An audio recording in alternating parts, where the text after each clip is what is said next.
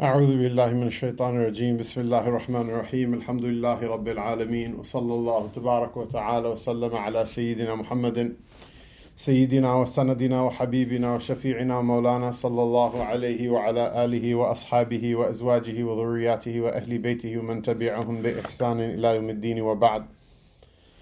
So we continue uh, in the discussion of the archetype of mujahada or as Nicholson translates it, self mortification, struggling against the nafs uh, so that a person can achieve the state of uh, witnessing uh, uh, uh the divine uh, in his heart.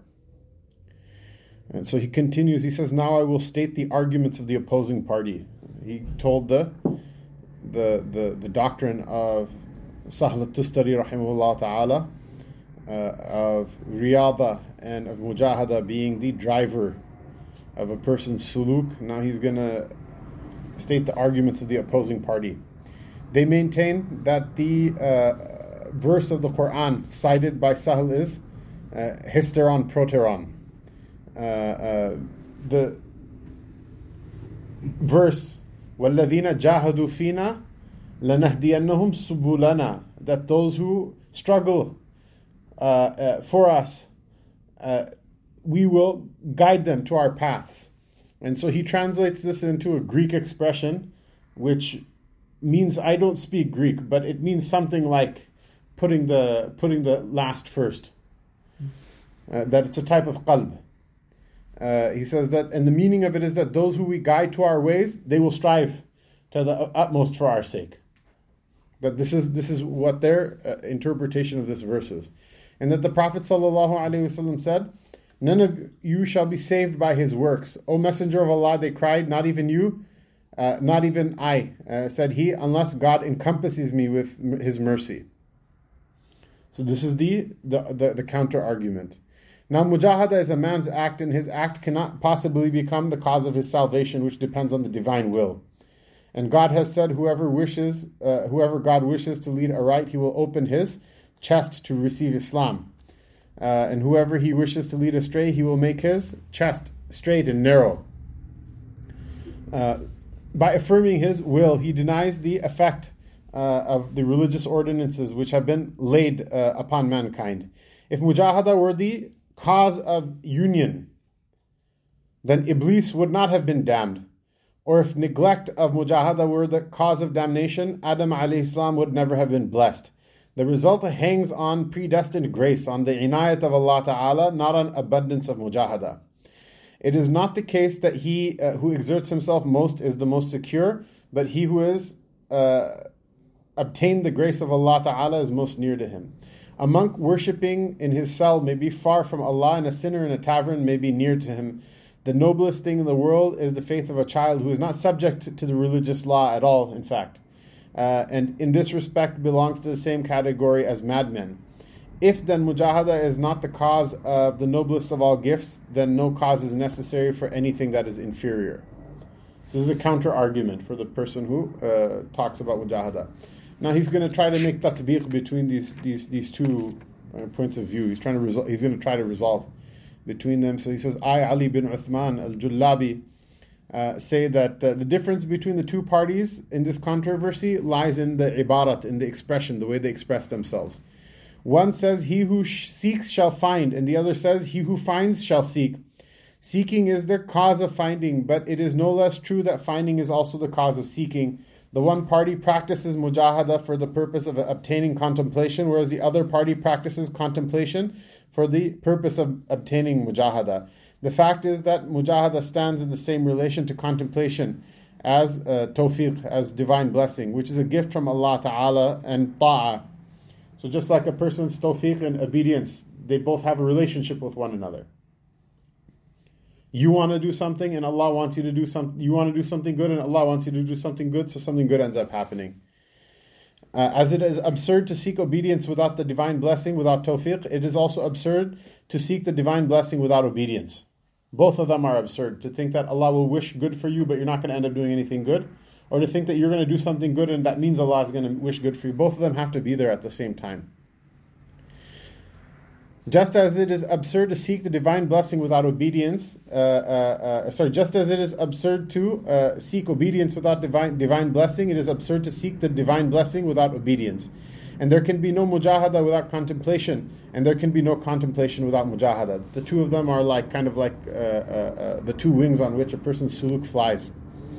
Man is guided to mujahada by a flash of divine beauty inasmuch as that flash is the cause of uh, the existence of mujahada, divine guidance, hidayat precedes uh, uh, mujahada. Now, as regards to the argument of Sahal and his followers, rahimahullah, uh, that uh, f- failure to affirm mujahada involves the denial of all religious ordinances which have come down in the books uh, to all the prophets that have been revealed.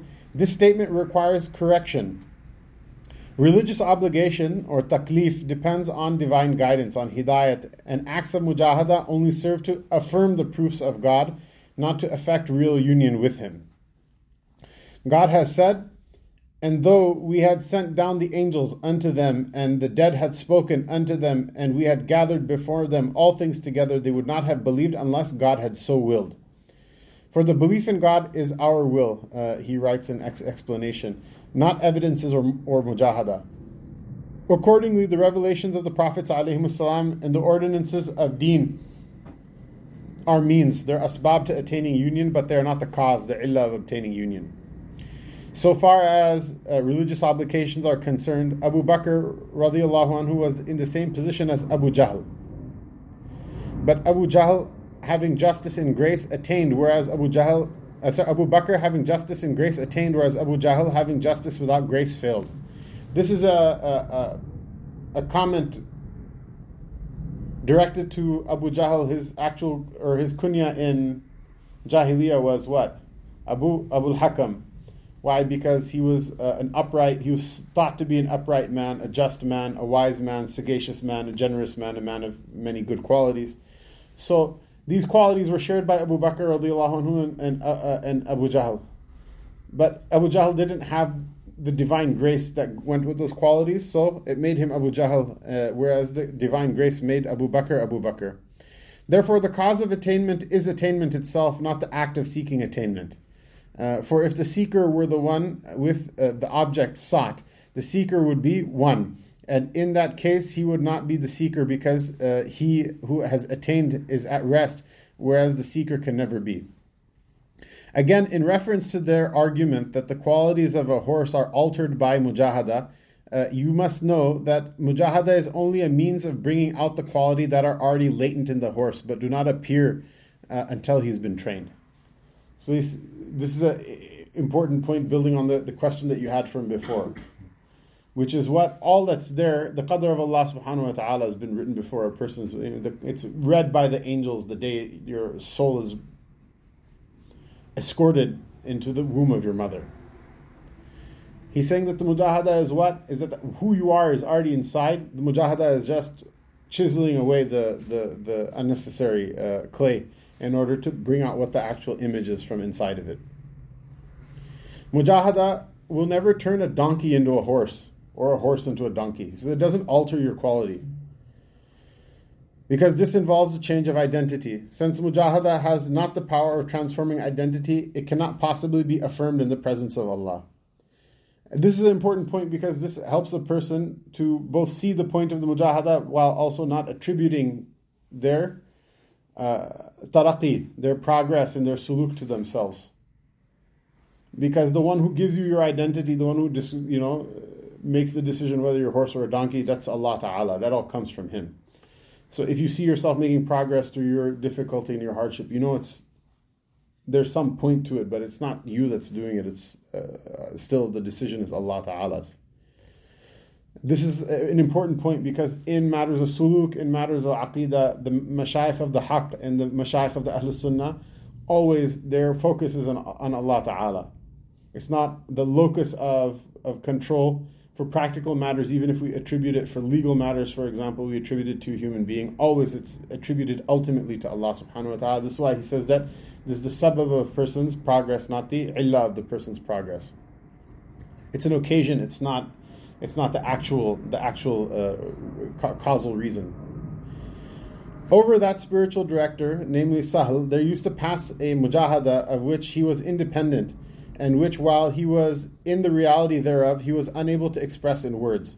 He was not like some who have made their religious or their religion to talk about mujahada without practicing it. How absurd that what ought to consist wholly in action should become nothing but words. In short, the Sufis are unanimous in recognizing the existence of mujahada and discipline, but hold that it is wrong to pay them regard. Those who deny mujahada do not mean to deny its reality, but only to deny that any regard should be paid to it and that anyone should be pleased with his own actions in the place of holiness as inasmuch as mujahada is the act of a man while mushahada is the act or the state that uh, one is kept in by God and a man's actions do not begin to have value until God keeps him thus the mujahada of those who Allah loves is the work of God in them without choice on their part it overwhelms them and melts them away but the mujahada of the ignorant is the work of themselves in themselves by their own choice. It perturbs and distresses them, and distress is due to evil. Therefore, do not speak of your own actions while you cannot avoid it, and never in any circumstance follow your nafs, for it is your phenomenal being that veils you from Allah subhanahu wa ta'ala. So that's what he's saying is that the people who are denying mujahada, they're not they're denying it in words because you're not supposed to talk about it. It's like Fight Club rule first rule of Fight Club. You don't talk about. You're not supposed to talk about it. Just do it. When you talk, you attribute things to Allah Subhanahu wa Taala. Uh, uh, uh, if you attribute it to yourself, then it's itself it's the veil. He thinks why because your phenomenal being, the being of yourself, is is the veil between you and Allah Subhanahu wa Taala. If you are veiled by one act alone, uh, you might be unveiled by another, but since your whole being is a veil, you will not become worthy of substance, subsistence uh, of baqa uh, until you are wholly annihilated. It is related in a well known anecdote that Hussein bin Mansur al Hallaj came to Kufa and lodged in the house of Muhammad bin Hussein al Alawi. Ibrahim al Khawas, who was also one of the great mashayikh, uh, also came to Kufa uh, and having heard of Hallaj went to go see him. Al Hallaj said to him, O Ibrahim, during these 40 years of your connection with Tasawwuf, what have you gained from it? Ibrahim Khawas rahimullah ta'ala answered, I have made the doctrine of trust uh, in Allah uniquely my own. Al Hallaj said, You have wasted your life in cu- cultivating your spiritual nature what has become of annihilation and unification, al-fana fi tawheed. What has become of annihilation and unification, i.e., trust in God is a term denoting your conduct toward God and your spiritual excellence in regards to relying on Him. If a man spends his whole life in remedying his spiritual nature, he will need another life for remedying his material nature, and his life will be lost before he has found a trace or vestige of God. And a story is told of Sheikh Abu uh, Ali uh, Siyah of Marv Siyah Persian for black, Abu Ali Siyah Mar, uh, that he said, I saw my lower nafs in a form resembling my own, and someone had seized it by the hair and gave it to me in my own hands. People, you know, like when they make a lot of mujahada and they cut the nafs off really hard, and its grip on the person's ruh starts to slip. Then the ruh starts seeing things from other places. But the mind doesn't know how to interpret that because the ruh doesn't see it's not an eye. We even say the word the ruh sees things metaphorically. So then the brain has to try to neurons and things like that have to try to transform transform and like uh, translate all these things into metaphor. So he said he said i saw my nafs uh, uh, uh, uh, that someone had seized it by its hair and gave it to me in my own hands. I bound it to a tree and was about to destroy it when it cried out oh abu ali don't trouble yourself I am uh, uh, God's army. Lashkar e Khudayam. says, I am God's army. I am God's soldier. You cannot reduce me to nothing. You can't. You'll never be able to destroy me. And it is related uh, concerning Muhammad bin Ulyan of Nasa, an eminent companion of Junaid, rahimahumullah ta'ala, that he said, In my novitiate, when I was a novice, uh, when I had become aware of the corruptions of the nafs and acquainted with its places of ambush, I always felt a violent, violent hatred of it in my heart. One day, something like a young fox came forth from my throat. Again, this is one of those visions that a person sees. Say, a young fox came forth from my throat, and God caused me to know that it was my nafs. I cast it under my feet, and at every kick I gave it, it grew bigger. I said, Other things are destroyed by pain and blows. Why do you, do, why do you increase? It replied, Because I was created perverse. That which is pain to other things is pleasure to me, and that, that which is their pleasure is my pain. Mm. That the ruh, whatever is good for your ruh is gonna harm harm it. It's gonna make it feel pain, and whatever makes it happy is gonna harm the ruh. Sheikh Abul Abbas Shaqani, who was the Imam of his time, said, One day I came into my house and found a yellow dog lying there asleep. Thinking that it had come in from the street, I was about to turn it out but it crept in under uh, under me and vanished. Sheikh uh, Abul Qasim Gurgani, who today is the Qutb, may Allah prolong his life. So that's his Sheikh. That's his Pir Sahib. So he's always going to be doing. But he was big. He was big. He actually was a big Sheikh. It's not just some reads like pumping him. He really was a great Sheikh, mashallah. Uh, he said that he said Abul Qasim Gurgani, who to this day is the Qutb, may God prolong his life, relates, speaking of his own novitiate, uh, uh, that he saw his lower soul, his nafs, in the form of a snake. A darvish said, I saw my lower soul in the shape of a mouse. Who are you? I asked. It answered, I am the destruction of the heedless, for I urge them to evil, and the salvation of those who love God. For if I were not with them in my corruption, they would have been puffed up with pride in their purity. So it's like the opposite of your hype guy. You know, people have a hype guy, to, you know, like you know, constantly pumping them up and whatever. As they say that, like in the in the um, the adulations that the triumphant generals would come in to Rome with, that they would ride in a chariot with the with the, the, the laurel wreath on their head, and like the whole Rome would come to like cheer them and whatever, right? So that they would have a, a, slave ride on the chariot with them, and just every couple of minutes, like whisper in their ear, "All of it is vanity. All of it is vanity." Mm-hmm. The person has the nafs. It kind of helps you from thinking you're cool. Uh, because that's how it is. All of these stories uh, uh, prove that the lower soul is a real substance and not a mere attribute, and that it has attributes which are clearly, uh, uh, which we clearly can perceive. The Messenger of Allah وسلم, said, "The worst enemy is your nafs, which is between your own two sides. When you have obtained knowledge of it, you recognize that it can be mastered by discipline." but that its essence and substance do not perish. If it is rightly known uh, under control, the seeker need not care, uh, though it continues to exist in him. Hence, the purpose of mujahada of the nafs is to destroy its attributes, not to annihilate its reality. Now I will discuss the true nature of passion and the renunciation of lust. So inshallah, we'll leave that for uh, for the next majlis. Allah subhanahu wa ta'ala give us tawfiq. Allah subhanahu wa ta'ala give us control over this thing mm-hmm. and not ever give it control over us. Mm-hmm. That we have uh,